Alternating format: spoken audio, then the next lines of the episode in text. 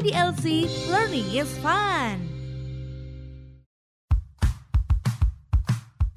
Halo good people, kita jumpa lagi di dalam podcast idlc.id. Kita akan bersama dengan Bapak Artia. Saya bacakan dulu Pak Artia. Pak beliau adalah Wakil Ketua Umum Alumni, tenaga ahli di BBPKAD Pemprov DKI Jakarta sejak 2012 hingga sekarang. Jadi selain itu eh, beliau pernah berpengalaman sebagai subseksi pengukuran pertanahan Kabupaten Serang, kemudian kepala kantor. Beliau pernah menjadi kepala kantor pertanahan di Cimahi, kemudian juga beliau pernah menjadi konsultan manajemen pertanahan Lalu partner litigasi juga, ini pengalaman yang sangat luar biasa untuk berbagi ilmu dengan kita hari ini. Nah, kepada Pak Artia, saya persilahkan untuk memulai. Bismillahirrahmanirrahim. Assalamualaikum. Salam sejahtera untuk kita semuanya. Terima kasih atas waktu yang telah diberikan. Baiklah, kita mulai saja bahwa pengadaan tanah ini sudah pernah diundangkan sejak zaman Belanda ya, yaitu dengan Government Street tahun 1927, yaitu Blood nomor 113772. Jadi di sana dulu waktu zaman Belanda yaitu mengatur tentang pembebasan tanah, yakni perolehan hak atas tanah yang dilakukan pertemuan hendak kedua belah pihak musyawarah. Jadi sejak zaman dulu sudah pernah dilakukan bahwa sejak sebelum kemerdekaan pun telah uh, ada pengadaan tanah. Kalau dulu istilahnya uh, pembebasan tanah ya sejak tahun 90 eh, tahun 75. Nah, sekarang ini sudah istilahnya berubah jadi pengadaan tanah kira-kira begitu. Jadi peraturan-peraturan perundangan yang terkait dengan masalah pengadaan tanah ini cukup banyak sekali dari mulai tahun 1927 sampai dengan uh, eh, 2012 sebanyak 27 aturan perandangan yang ada terkait dengan masalah pengadaan tanah. Sampai hari ini pun pengadaan tanah masih cukup uh, belum bisa menyelesaikan secara baik ya. Antara lain karena uh, kebutuhan pemerintah untuk melaksanakan pembangunan terkendala sebagian besar terkendala adalah karena pengadaan tanah. Tentunya setiap waktu, setiap uh, waktu, setiap saat, setiap periode tertentu tentunya harus ada pembaruan-pembaruan. Dan yang terakhir adalah uh, Undang-Undang Cipta Kerja ya, yaitu Undang-Undang Nomor 11 Tahun 2020. Itu merupakan salah satu uh, contoh bahwa pengadaan tanah ini sangat uh, penting sekali dalam rangka uh, pengadaan tanah untuk pembangunan di seluruh wilayah Republik Indonesia ya. Jadi itulah kesulitan-kesulitan yang ada pengadaan tanah dari mulai lokasinya, dari mulai musyawarah, dari mulai perencanaan, persiapan, pelaksanaan, ya, terus juga pelepasannya dan sebagainya. Semua ada ada faktor-faktor kesulitannya, ya. Antara lain dari mulai perencanaan, perencanaannya harus benar-benar matang untuk pengadaan tanah ini. Karena misalnya untuk apa sih kita memerlukan tanah di mana sih lokasinya, sesuai enggak RT RW-nya, sesuai dengan masyarakatnya. Masalah lagi harganya bagaimana gitu kan ya. Terus nanti ada uh, sosial masyarakatnya bagaimana juga keadaan kendala-kendala di lapangan juga perlu kita perhatikan sehingga setiap periode siap tertentu selalu ada perubahan-perubahan dalam rangka memudahkan jangan sampai terjadi uh, antara pemilik tanah, pemerintah dan membutuhkan tanah ada masalah yang belum selesaikan. Sungguh pun penyelesaiannya sangat sulit, tapi walaupun bagaimana kita harus tetap maju seperti yang kita kehendaki bersama. Ya.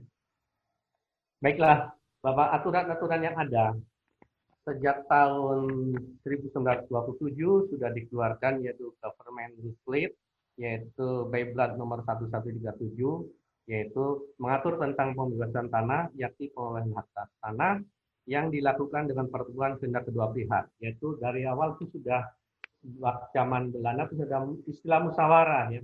Jadi musyawarah diadakan. Berikutnya adalah pencabutan hak atas tanah yaitu pengambilan hak atas tanah secara paksa oleh pemerintah. Apabila tidak ada kesepakatan, pemerintah membutuhkan tentunya dari zaman dulu pun ada ordigan ordinansi termasuk dalam 14 574 tahun 1990. Apabila tidak tercapai suatu masalah, tentunya ada semacam uh, kebutuhan yang mendasar oleh pemerintah, maka pemerintah bisa mengadakan penyam, uh, uh, pengambilan paksa oleh pemerintah. Ya, itu dari dulu pun sudah diatur sebelum kemerdekaan dari tahun 20, 27 tahun 20 sudah ada.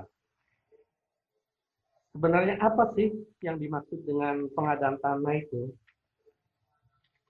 Pengadaan tanah adalah sebenarnya ada tiga, empat hal ya. Satu, pihak pemerintah harus menyediakan tanah dengan satu ganti rugi. Nah, kalau sekarang istilahnya ganti untung ya. Kebanyakan sekarang itu ganti untung bukan ganti rugi ya. Terus ganti ruginya berapa sih? Ganti ruginya harus layak dan adil. Jadi ganti ruginya harus layak dan adil. Terus, kepada siapa ganti rugi tersebut? Tentunya ganti rugi harus diberikan kepada yang berhak. Sehingga dalam ketentuannya bahwa pengadaan tanah adalah kegiatan menyediakan tanah dengan cara memberi ganti kerugian yang layak dan adil kepada pihak yang berhak. Nah, ini satu tadi masalah penyediaan tanah. Tentunya penyelesaian juga bukan perkara gampang ya. Keduanya ganti rugi. Ganti ruginya ada enggak dananya? Kemampuannya ada enggak? Di satu sisi tanah selalu oh, oh harganya meningkat, uh, tapi uh, masyarakat semakin banyak, tanah masih tetap. Nah, terus gantinya besarnya layak atau layak dan adil? Layak enggak gitu. Tentunya kalau ditentukan kelayakan kayak apa, yang dimaksud adil juga gimana? Terus kepada siapa ganti tersebut? Nah, penggantian tersebut harus diberikan kepada yang berhak. Untuk menentukan yang berhak bukan perkara gampang. Ya, sebidang tanah belum tentu eh, haknya jelas karena ada tanah yang terlantar, ada tanah negara, ada tanah milik adat yang sudah sudah tidak ada, warisnya tidak jelas dan sebagainya dan sebagainya sehingga kepada siapa sih eh, ganti rugi itu sepatutnya diserahkan di samping besarannya layak dan adil juga kepada yang berhak kepada siapa gitu. Selesai itu sudah itu baru yang keperluan tanah untuk apa sih pemerintah itu? Untuk kepentingan umum. Yang bisa melalui pengadaan tanah adalah uh, kriterianya adalah untuk kepentingan umum. Kepentingan umum itu apa? Yaitu kepentingan bangsa dan negara, bangsa, negara, dan masyarakat. Oleh siapa? Oleh pemerintah. Tujuannya untuk apa? Untuk besar-besarnya kemakmuran rakyat. Ya, ada empat tiga hal dalam uh, kepentingan umum itu, yaitu kepentingan bangsa, kepentingan negara, kepentingan masyarakat. Oleh siapa? Pengadaan tanah oleh pemerintah. Untuk apa pemerintah mengadakan tanah? Yaitu untuk kepentingan dan kemakmuran rakyat semesta Indonesia. Uh, itu kira-kira. Nah, jadi yang dimaksud kepentingan umum itu jelas itu, yaitu kepentingan bangsa dan negara dan masyarakat oleh siapa pelaksananya? Oleh pemerintah. Nah, tujuannya apa? Adalah tujuan itu kemakmuran rakyat. Terus kaitannya dengan masalah ganti rugi, ganti kerugian. Ganti kerugian tadi sudah dijelaskan bahwa ganti kerugian adalah layak dan adil. Nah, artinya layak dan adil ini uh, harus nilainya harus layak dan adil. Gitu. Begitu juga disampaikan kepada yang berhak.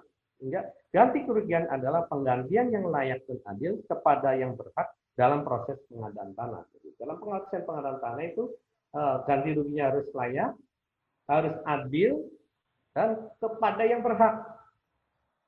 Nah, yang dimaksud layak dan adil itu dasarnya dari mana? Besarannya berapa? Yaitu tadi ada yaitu menilai kriterianya kayak apa penilai itu dan penilai adalah independen.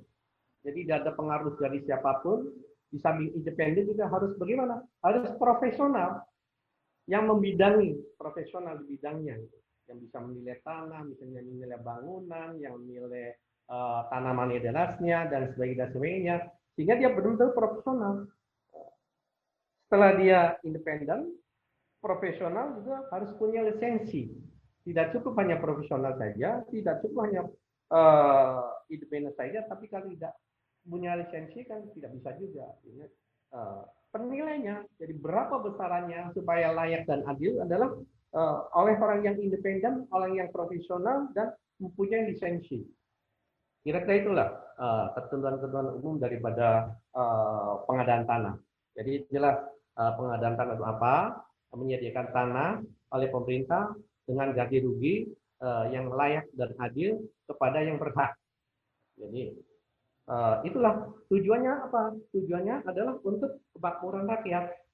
Nah, terus berikutnya yang dimaksud layak dan adil itu apa? Yaitu adalah bagi penilai dan independen dan profesional dan mendapat yaitu lisensi. Jadi kira-kira itulah. Jadi pengertiannya uh, pokok permasalahannya atau pokok persoalannya dan pokok materinya ini adalah di uh, ketenar yaitu pengada pengertian pengadaan tanah, kepentingan kepentingan umum dan pengertian ganti kurin dan pengganti pengganti tanah. Tujuannya apa sih pengadaan tanah ini? Yaitu asasnya dan kemanusiaan, jelasnya kemanusiaan, keadilan, kemanfaatan, kepastian, keterbukaan, terbuka dengan musyawarah dan sebagainya, kesepakatan, jadi harus sepakat, keikutsertakan. Jadi semua masyarakat diikutsertakan. Untuk apa? Untuk kesejahteraan dan keberlanjutan dan keselarasan. Keberlanjutan dan keselarasan. Tujuan berikutnya adalah membangun kesejahteraan dan makmuran. Jadi tujuan tadi itu juga membangun dan kesejahteraan untuk masyarakat banyak. Itulah kira-kira uh, pengertiannya, asas, dan tujuannya. Pokok-pokok daripada pengadaan tanah. Jadi pengadaan tanah yaitu pemerintah harus uh, menyediakan, jadi pemerintah menjamin tersedianya tanah dan tersedia pengadaan tanah untuk kepentingan umum. Jadi dalam ini tugas pokok fungsi pemerintah adalah Eh, menjamin tersedianya tanah untuk kepentingan umum. Apa yang dimaksud kepentingan umum? Ya tadi sudah kita sampaikan, ya. Nah, terus berikutnya, eh, setelah eh, kepentingannya untuk kepentingan umum dan untuk masyarakat, secara masyarakat, yaitu bagaimana sih pemegang hak ini? Di sana jelaskan kata lima bahwa pihak yang berhak wajib melepaskan tanahnya untuk kepentingan umum dengan ganti kerugian yang saya sudah jelaskan ya kemudian kayak apa layak itu kayak apa adil itu kayak apa. Jadi uh, punya kewajiban dalam undang-undang tersebut tugas kelima yaitu dengan melepaskan tanahnya untuk kepentingan umum dengan ganti kerugian. Jelas ya? Sekarang kita bicara objek umum. Yang dimaksud dengan kepentingan adalah sebagai berikut kayak apa sih yang dimaksud kepentingan umum itu di sini ada kriterianya. Jadi ada beberapa kriteria. Untuk Undang-Undang Nomor 2 2012 ya. Jadi ini masih kita kerangkanya kita menjelaskan Undang-Undang uh, 22 2012 tentang pengadaan tanah, yaitu uh, fasilitas hankam, jalan umum, tol, jalur kereta api, stasiun, waduk dan sebagainya sampai terakhir ada juga sampai sarana olahraga, penata cagar alam, cagar budaya, tempat makan umum, pasar umum, dan lapangan parkir umum. Semua yang dimaksud daripada kepentingan umum inilah dari A sampai Q di pasal 10. Jadi tidak selamanya bahwa pembebasan tanah harus ada kriterianya. Untuk kepentingan umum kayak apa? Ya inilah kriterianya ada uh, dari A sampai Q. Itulah yang bisa dikatakan uh, pemerintah harus mengadakan tanah atau menyediakan tersedianya di pemerintah menjamin tersedianya tanah dan tersedianya pengadaan untuk kepentingan umum. Apa sih dimaksud kepentingan umum? Ya tadi di pasal 10 isinya dari A sampai Q. Di luar itu adalah bukan kepentingan umum. Ya. Kita masih cerita Undang-Undang Nomor 2 tahun 2012. Nanti kalau kita cerita Undang-Undang 11 tuan tahun 2020 akan lain lagi. Maksudnya kepentingan umum apa? Nanti ada tambahan lagi. Ini kita masih koridor di rezim Undang-Undang Nomor 2 Tahun 2012. Gitu loh. Bagaimana sih pelaksanaan daripada uh, pengadaan tanah itu kayak apa sih? Tahapannya kayak apa itu? Tahapannya adalah satu perencanaan. Jadi perencanaan itu harus mahal ya misalnya. Perencanaan jelas yaitu uh, yang paling penting adalah uh, perencanaannya itu apabila kita mau mengadakan tanah atau pengadakan pengadaan tanah Eh, yang merupakan kewajiban dari pemerintah adalah harus jelas sesuai dengan rencana tata ruang dan tata wilayah. Di sana ada dokumennya jelas harus jelas ya. Maksud dan tujuannya apa untuk mengadakan tanah itu. Terus kesesuaian RT RW-nya, rencana tata ruang dan rencana wilayahnya. Letak tanahnya di mana, luasnya berapa, gambaran umum daripada status tanah itu apa. Misalnya status tanah yang tanah negara, tanah milik adat, tanah bersertifikat, tanah terlantar, atau penggunanya untuk apa, untuk sawah, untuk rumah, dan sebagainya, disesuaikan dengan RTW. Terus perkiraan waktunya, berapa lama sih perkiraan waktunya untuk mengadakan tanah itu. Terus perkiraan jangka waktu pembangunannya. Dibangun untuk apa? Misalnya untuk perumahan, untuk kantor, untuk jalan tol, untuk pelabuhan. Kira-kira jangka waktunya pembangunnya berapa lama? Terus perkiraan nilai berapa pada saat pengadaan tanah, sebelum pengadaan tanah sampai uh, jangka waktu tertentu. Karena akan berubah apabila jangka waktunya berubah, tentunya otomatis harganya berubah. Terus rencana penganggarannya dari mana sumbernya?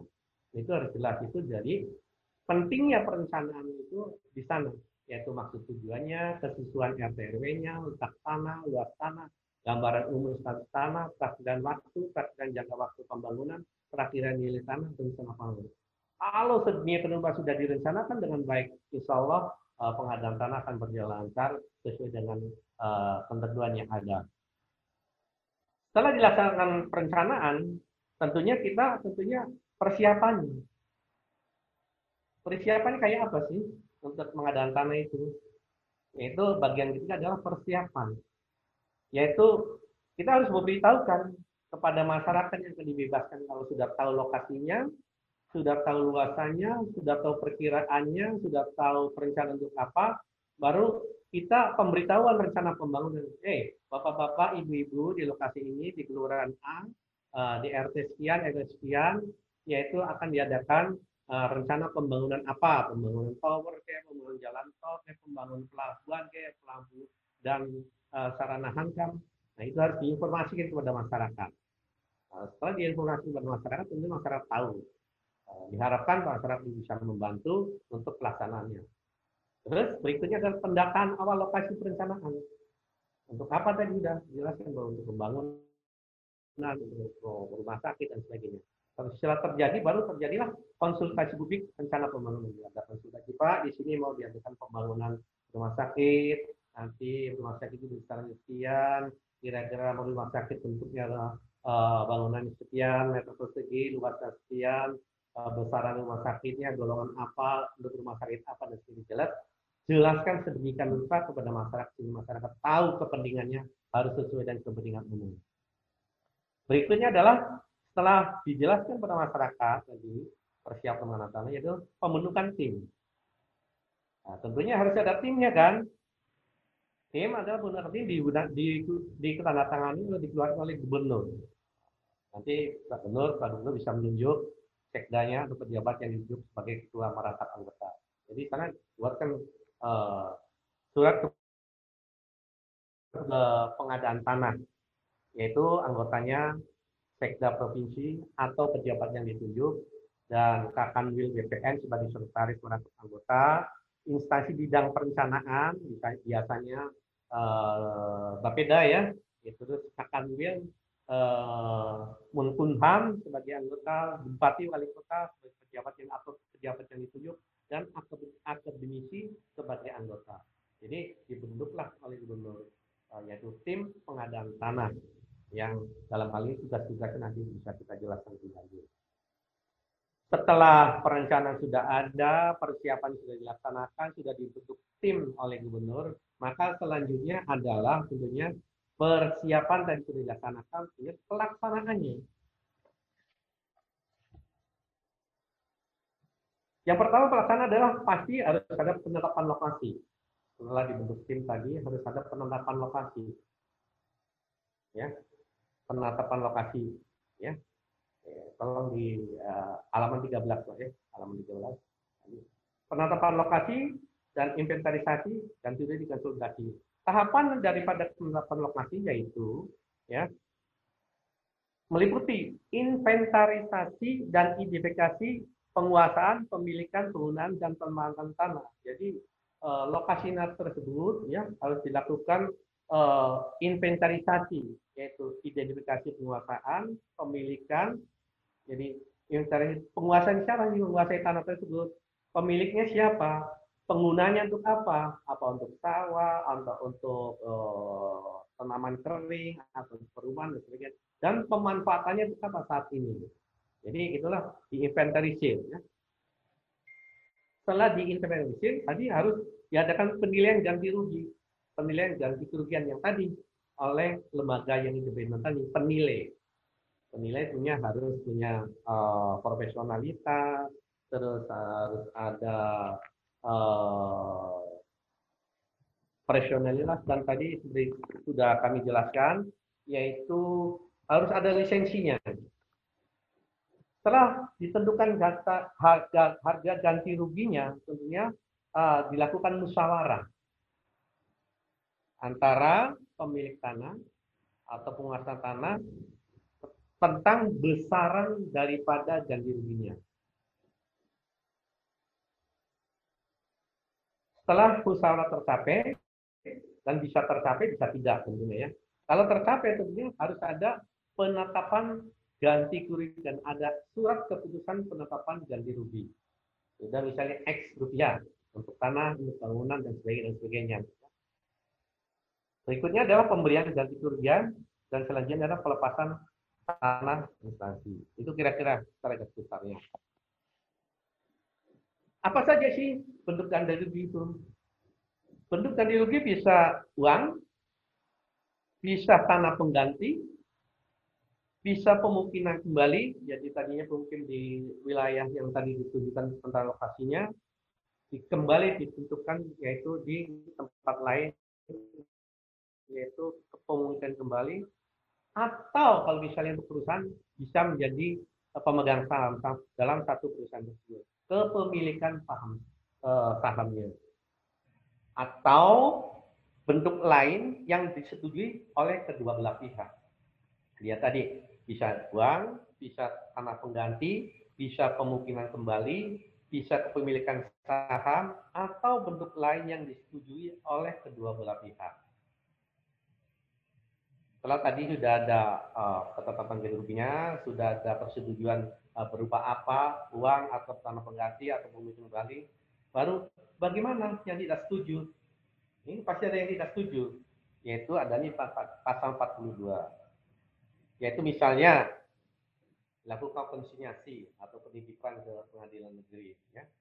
Atau kalau misalnya pemiliknya tidak diketahui beradaannya termasuk yang dititipkan atau sedang menjadi sengketa atau dalam keadaan sita jaminan bank nah ini tentunya tetap dinilai nanti besarannya dan kesepakatan sudah bukan di nanti bisa di ya. itulah apabila sudah ketahuan penetapan lokasinya, sudah diinventarisasi, sudah penilaian ganti rugi, musyawarah penetapan ganti rugi, pemberian ganti rugi, uh, ganti berupa apa? Bisa berupa uang, bisa berupa tanah pengganti, bisa pemukiman kembali.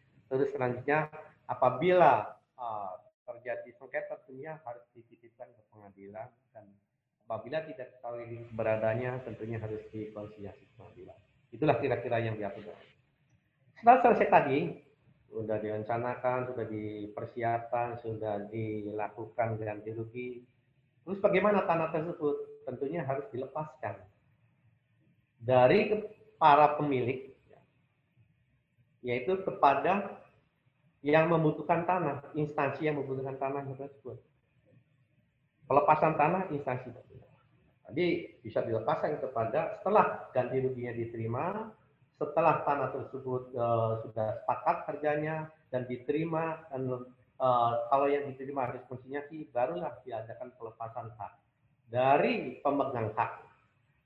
Kali dari pemegang hak yang bisa melepaskan tanah itu kepada instansi yang membutuhkan tanah tersebut jadi itu tadi tahapannya yaitu perencanaan yaitu baru nanti persiapan pelaksanaan dan pelepasan hak setelah dilepaskan haknya kepada instansi yang membutuhkannya, baru yaitu diserahkan nanti kepada uh, hasil pengadaan kepada instansi yang bersangkutan. Jadi dari panitia ini, panitia tim pengadaan tanah ini, setelah ada pelepasan, Baru nanti penyerahan hasil pengadaan tanah, yaitu berupa sertifikat kepada instansi yang memerlukan tanah tersebut.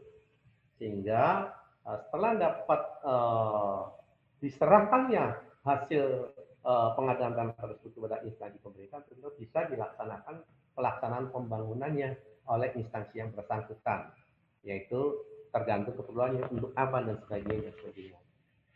Ya, itulah kira-kira sekilas tentang uh, pengadaan tanah untuk, untuk instansi pemerintah yang diatur dalam Undang-Undang Nomor uh, eh, 2 Tahun 2012. Terima kasih. Kurang lebihnya mohon maaf bila topik walidayah. Wassalamualaikum warahmatullahi wabarakatuh.